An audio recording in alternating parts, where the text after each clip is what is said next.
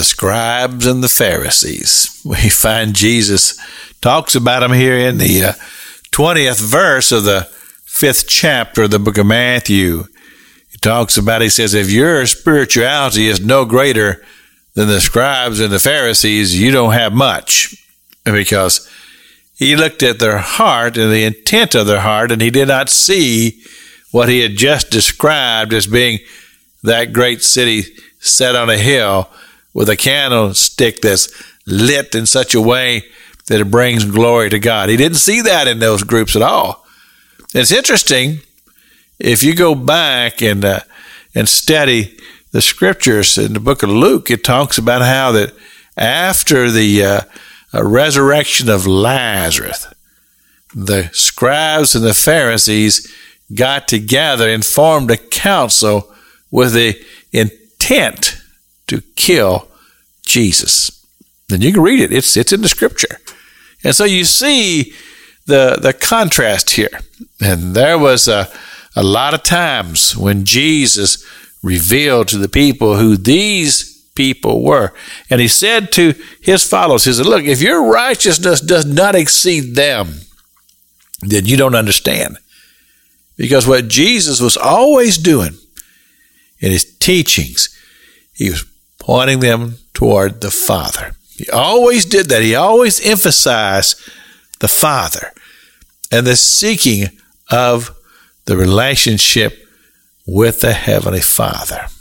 But the contrast here is the scribes and the Pharisees, they were so much about control.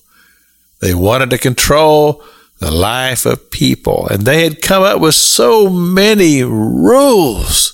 It was amazing how many rules there were. And those, there were the, the written rules, and then there was the, uh, uh, perceived rules. In other words, we we all know what these rules are, even though they're not really written.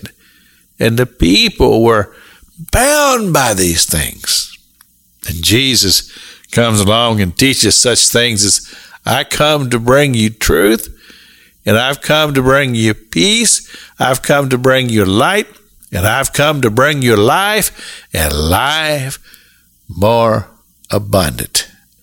And that was such direct contrast between what Jesus taught and what the Pharisees taught.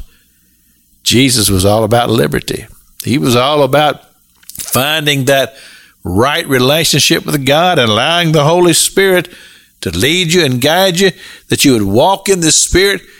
And of course, those who sought control of people, they weren't going to accept this because literally the hearts of the people are being turned to those who are followers of Christ Jesus, of Jesus himself. This just cannot stand because people were losing power. Oh, I was trying to get the picture here.